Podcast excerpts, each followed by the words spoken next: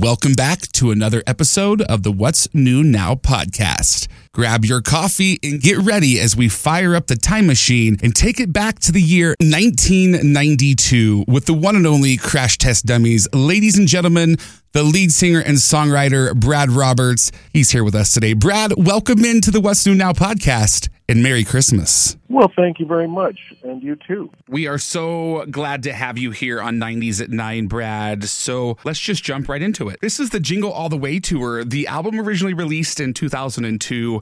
How is life back on tour? And how fun is it to bring this album to life like 21 years later here in 2023? Well, you know, the record when it came out wasn't very well distributed, and it was around the time of Napster. That takes you back, huh? Yeah, it sure does. And so it wasn't well distributed. It just basically was a record I was very proud of, but which didn't do much. And you know, because it's a holiday record, we're able to take it on the road. And we went ahead and had a bunch of vinyl made of the record, and we're doing sort of a re-release on it, as it were. It's been really fun. I know Christmas carols are kind of cheesy, and people have often rolled their eyes at them, but our Christmas record is really good. It's actually great, man. I listened to it today, and that's the thing. You have such an incredible, heavy, and just outstanding, one-of-a-kind, like, bassy voice. The sound truly captivates these Christmas hits in a fun and delightful way that you just couldn't do any other way unless it was the Crash Test Dummies. Oh, okay. And I mean, you're making the vinyl, man. Tell us about that. Well, we've noticed that people like to buy albums, and I don't know whether they're hanging them up on their walls or they actually own turntables or what, but vinyl is enjoying a bit of a renaissance right now, as you probably know, fairly common knowledge. And I'm just so glad that it's out in that format, because I think that format sounds particularly great. And I'm sentimental about LPs because, of course, I grew up with them. So, well, there's no sound truly as warm as that. So, I mean, it's kind of the perfect thing. I think that's why they're really coming back. Yes, I think so, too. So now I do hear you guys do have a signed copy of this album. Is there a way we can get that, and how? Yes, we're selling them at our shows. I just signed about 100 of them at Soundcheck. And they're also available online at our website, CrashTestDummies.com, in our store. Online store. Well, I'll be out to grab mine at the show at the Black Sheep, but for all of you that want to grab one, hit up their website right now and order one today. Now, I want to fire up the time machine here and go back to the year 1991.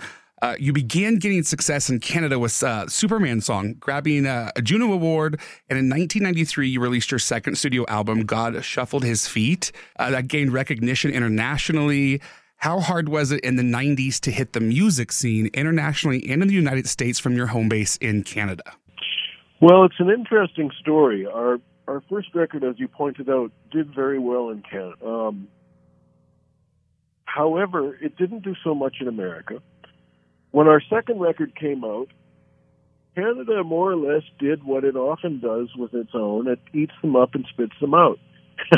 So in our case, we put out our second record, and the first single was soundly rejected by the music industry in Canada. And that single was, of course, it went to number 14 on the charts and then dropped like a stone again and was over within a month. You know, that was quite disheartening, of course. But what saved us was that...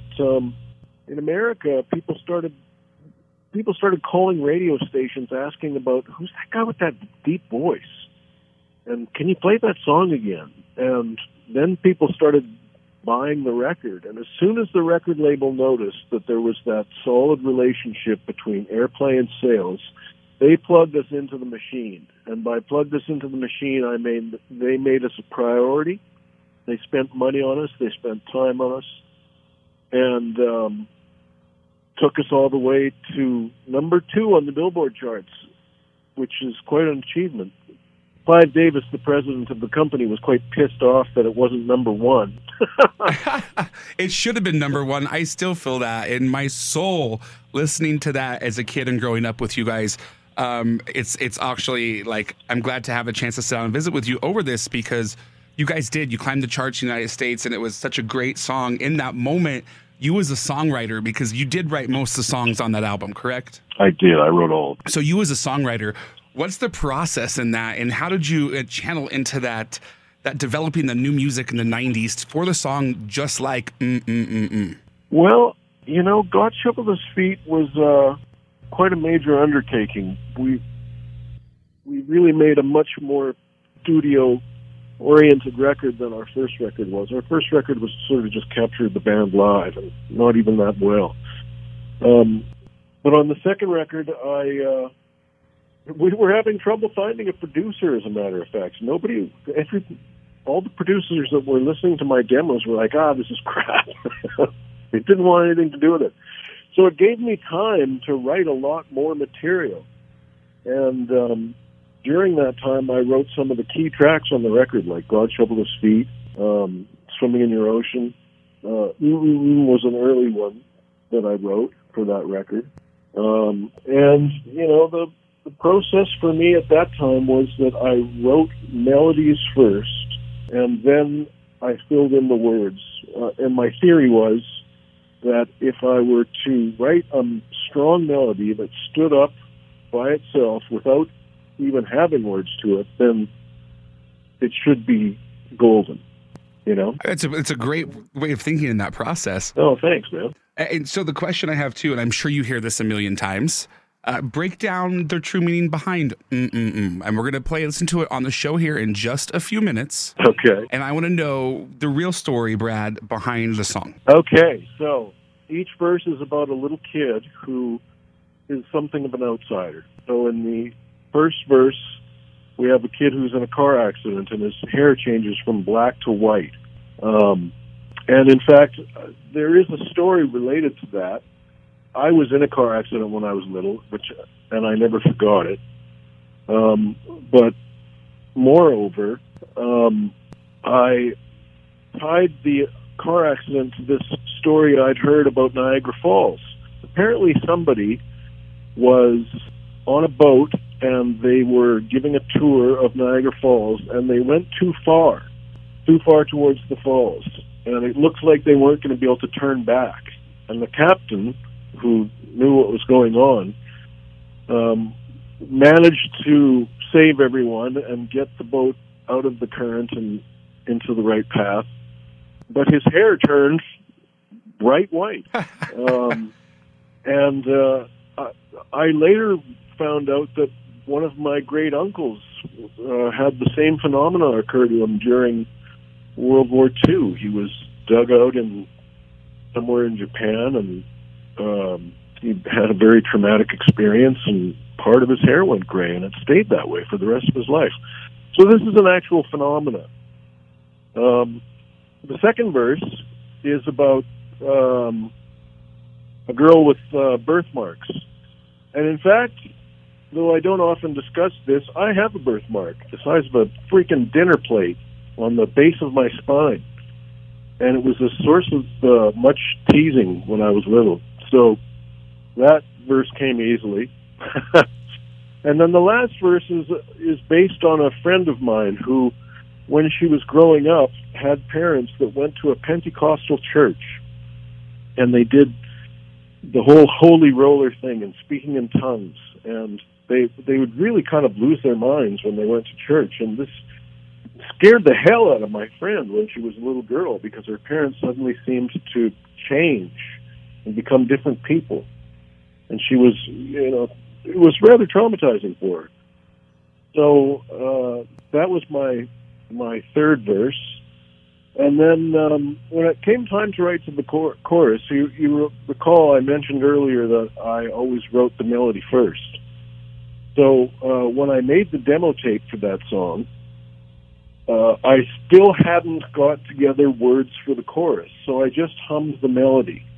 And I gave the song to the band to learn, and then they came back to me, and they were like, shouldn't put any words in the chorus. It's perfect. And so I was like, okay, done deal. I don't have to worry about this anymore. And, you know, it turned out to be the biggest hit we ever had.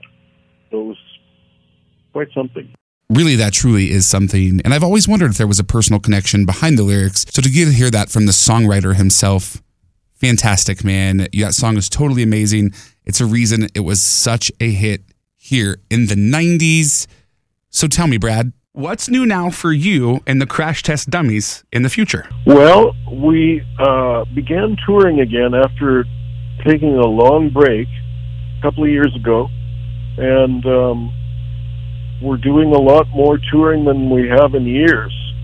I also wrote a new song called Sacred Alphabet, which is available on most streaming platforms. It's just the one song, so it's not on a record per se.